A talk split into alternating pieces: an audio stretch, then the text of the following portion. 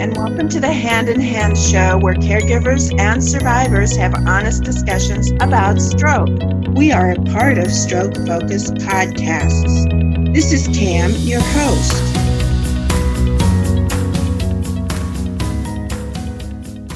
So today we have Professor Julie Bernhardt, and she is the world's preeminent physical therapist and researcher on stroke and recovery.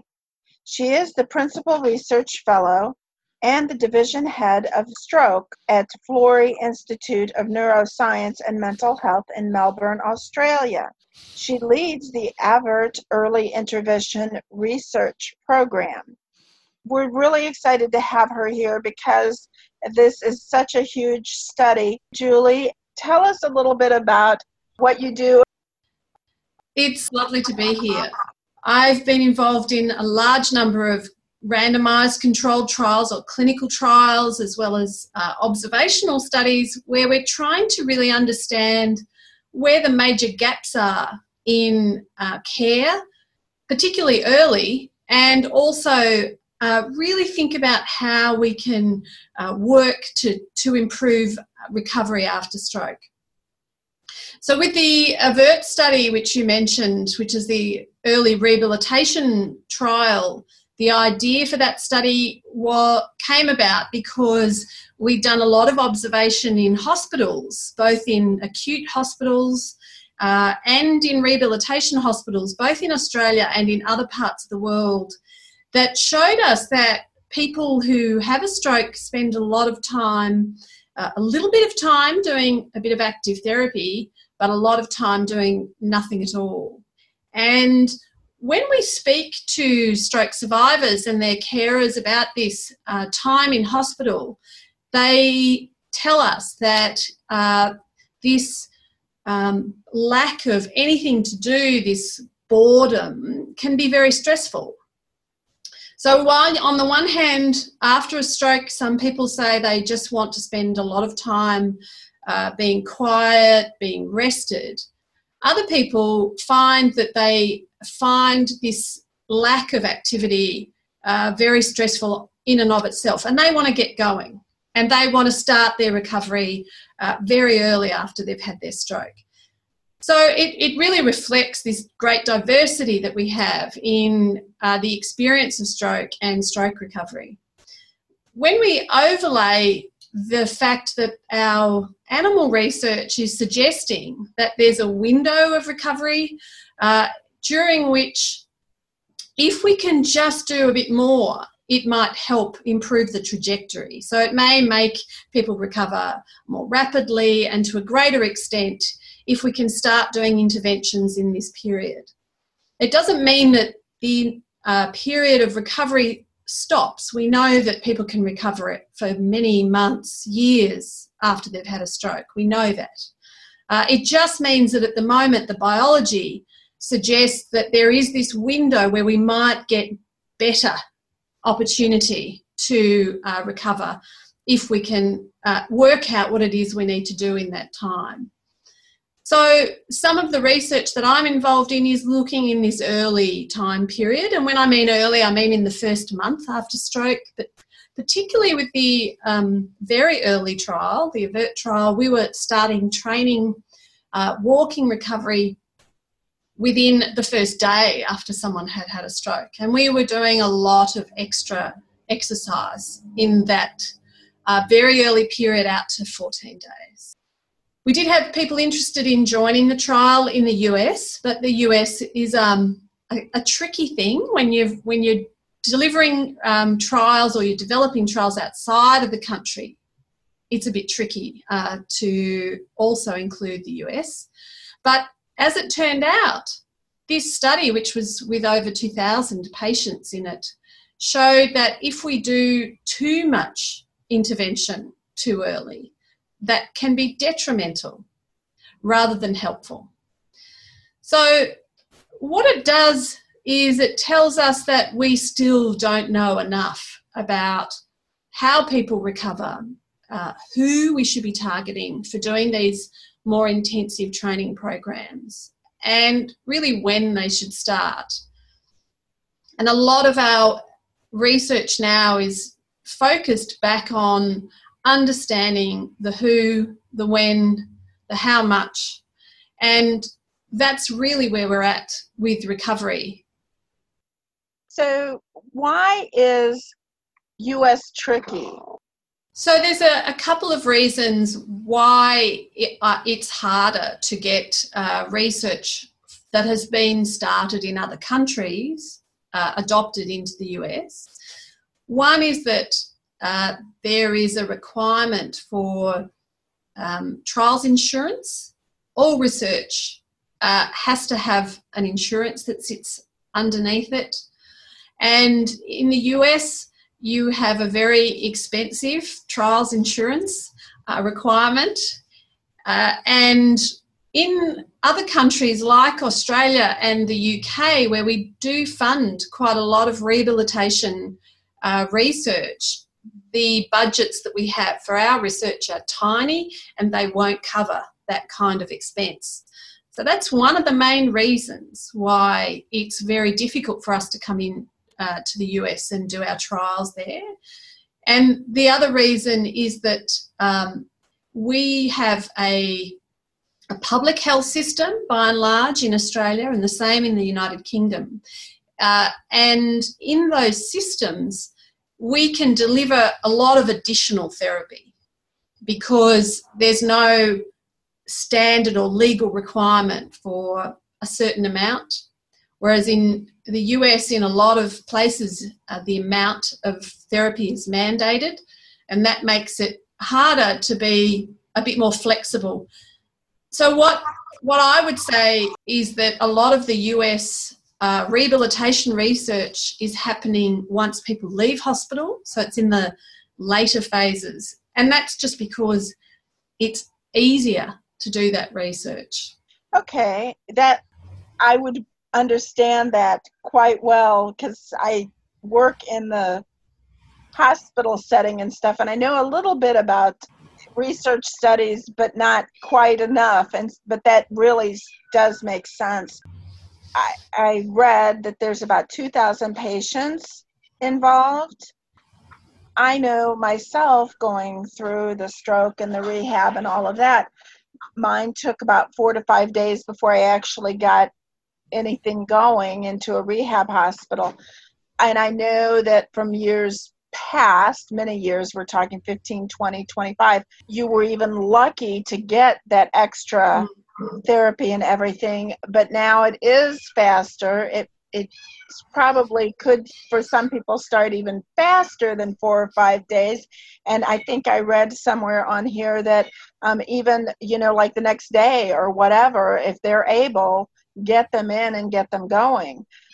So i really like that because i do feel that the earlier you start the better it is. And i'm guessing by your by your reaction that that you all are finding that too that people may be responding better the more quickly you start with this?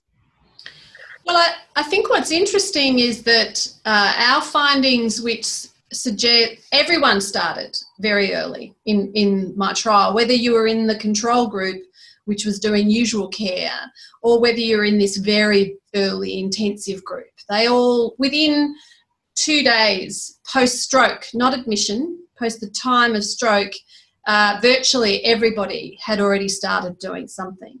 Now that's that is quite different to your experience from a long time ago. We used to be uh, a lot slower uh, in getting people started doing anything at all. So what what we found is that over time, and our trial took nine years to finish because it was so large. Uh, and over time, that time of people starting got earlier and earlier. And that, that is reflective, I think, of the change in care patterns that we see. The issue is that we don't know how much to be doing. So, our, our trial, the AVERT trial, suggests that if you do a lot, and we were giving people a lot of training, that that is not the right way to go. Certainly not for everybody what we're doing right now is we're delving down into that, that data from that trial and we're trying to determine for specific subgroups of people what the right intervention um, might look like. And that is going to be important information to be able to give to others uh, about the that very early first few days, first few weeks um, time point. So we'll have that information for people in the next uh, year or so as we delve into the data.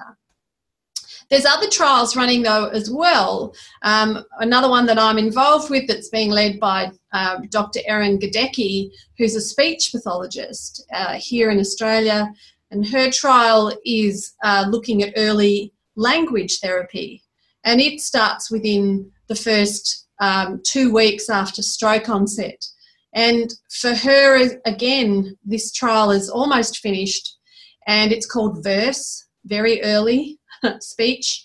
And with that study, it will be really interesting to see uh, if they can find some benefit for having additional uh, training of speech and language in those people who've lost that ability early after stroke. So I'm excited to see what might come out of, of that study. Okay. So um, there are and I may not understand this all correctly, but there are different models that you're developing within this AVERT program that that research program that you're doing, and um, I, I've just been reading, and I don't even know how to explain some of this that I have read. But um, can you tell us maybe about the model? You know, a, a particular model or some of the different types of models that um, you're using in this or that you've come up with since you started this? Yeah, you know, it's a long time that I've been working in this field now. And I guess what you're um, asking is how do we get to the answer? You know, how do we find out what the right treatment is for the right patients? And I would have to say that this is one of our biggest challenges. Uh, that we need to really crack this one to make recovery uh, and brain repair and even cure something on the table for people after stroke. We've got to get down into the level of detail of being able to differentiate what care should be given to me because of my characteristics and my background compared to the care that should be given to you. And uh, this requires really big studies. So at the moment, in fact, we've just finished an international roundtable that happened in Philadelphia last year. Um, and I was really pleased to lead this um, with some amazing people who uh, contributed their time and energy to having a, a conversation and uh, uh about what do we need to do in this recovery space to get to that cure? And that information has come out in the International Journal of Stroke in July. Uh, it's not very plain language, but there's some lovely uh, podcasts that uh, I recommend that people interested in this area listen to. And uh, you know, by all means, uh, I can share those with you. I think the exciting thing about that is that we're starting to think about how do we crack this? How do we how do we actually make and help develop interventions that can radically improve recovery? So I don't have the answers for you yet, but I feel like we've taken a really major step, even in the last two years, to working together as an international community on the challenge of looking at stroke recovery. And that is that is so exciting to me. So exciting that we're getting to the point where we're all pushing in the same direction. I love that because I do think that um, stroke hasn't been recognized in the way that it should. Now, I might be a little prejudiced because I've had one and now suddenly you know this is very important to me and very important in sharing this all this information. So um, there's a video and you talked about the profound impact an environment plays in stroke recovery. How is the environment impacting recovery? So, this is one of my other areas of interest. So, um, I think what what I what my brain tells me is that it's not just the individuals. So you and I, at the level of our stroke or um, our personality or other aspects of our uh, our being, it's also and not only the care that is delivered to us, but the environment in which we are treated uh, makes a difference too. So I see the environment as very much part of this whole package of care. It has us, it has stroke survivors, it has therapists, and the environment is another intervention. So, what we know from the built environment is that uh, it can have negative impact on how we feel, how we think, and how we recover. The evidence is still emerging in this area, but one of the things that I'm very interested in doing is, is really considering the environment as part of intervention when we're thinking about recovery. So there's two things that we can do. One is that we can enrich the environment, and by doing that, we can try and put things into an existing environment that might make it more active for us, might stimulate us, make us less bored, make us more um, cognitively and physically and socially active. And there's a whole stream of research in animals that suggests that enrichment can be very beneficial. That hasn't been proven in humans yet, not in stroke, but um, Heidi Janssen, who's a postdoctoral fellow that I work with, is spending a lot of energy looking at environmental enrichment as a, a model and testing that model in stroke. But the other aspect is that we can think of uh, redesigning rehab hospitals. So instead of the hospital uh, really not trying to stimulate social, physical, and cognitive activity, which we know can be beneficial for um, stroke survivors, uh, we can think about how we would actually physically redesign that. So, actually working on a project with um, Mardelle Shepley, who's from the US, as well as Marie Elf, who's in Sweden, and colleagues here in Australia, to look at how we might redesign rehabilitation environments. Um, that way, I feel like we're tackling the therapy, we're tackling the environment, and then we've got this other aspect, which is understanding stroke survivors in more detail so that we can deliver the right treatment to the right person at the right time. And that's what we need to be able to do in the future. That to me sounds very difficult because, as well as you surely know, each one of us is different. Each one of us, I mean, really? We've all had a stroke but we've had our stroke in different places. It affects different things. Um, you know some of us are, are bleeds or ischemic uh, strokes. Uh, i think there was a third one that someone talked about recently too that i didn't understand. But you know there's all these different aspects and it's like how do you um, I want to say plan for this. How do you work with this? I mean, in the old ways, you know, it was just this is what you do for this patient and this is what you do for this patient. So, is there a way to explain how you can pick what to do for a person? Yeah, there is. Uh, this is where we have, we're in an era of uh, neuroscience, where we can study brains, we can study genes, uh, we can study uh, vast arrays of information now. You know, you've heard that era of big data. Um, it's not the golden egg. It's not it, it or the or the golden goose, uh, but it can help us. What we haven't done in stroke recovery is we haven't tried to yet work out who recovers, who doesn't, and why. Now, if we can understand more about that at the individual level, by studying their brains, by studying biology, by studying personality potentially, uh, fitness. These things we know probably contribute into how someone responds versus someone who doesn't. And once we get much more clarity about this, we can then apply that information to the treatments that we deliver.